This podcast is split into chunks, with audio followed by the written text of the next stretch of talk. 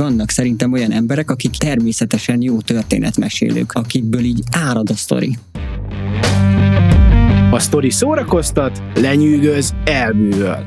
És mindent elmond a mesélőjéről. Azzal, amiről mesél, és ahogy mesél. Ez itt a Story Podcast. Lavka Dáviddal.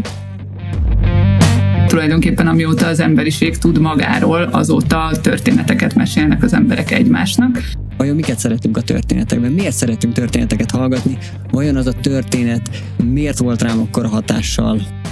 Vannak alkotók, akik megerőltetik magukat, és vannak alkotók, akik nem erőltetik magukat. Sokféleképpen lehet jó vagy működő egy történet. Ebben a podcastban a történetmesélés erejéről fogunk beszélni. Hogy valamiért azt érezzük, hogy a világ bármely táján nőttünk fel, vannak bizonyos alaptörténetek, amiket mindenki ismer.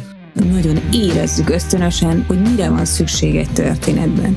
Egy jó történet nem csak a zsigerekig hatol, de velünk marad hosszú-hosszú ideig. Épp ezért felelősek vagyunk érte, hogy kinek, mikor, milyen sztorit mesélünk. De mitől jó egy sztori? Hogy sírok és nevetek rajta felemelő, reményt adó, magvas. Vannak benne érzelmek, van benne főhős, sokszor tanulság. Van eleje, közepe és vége.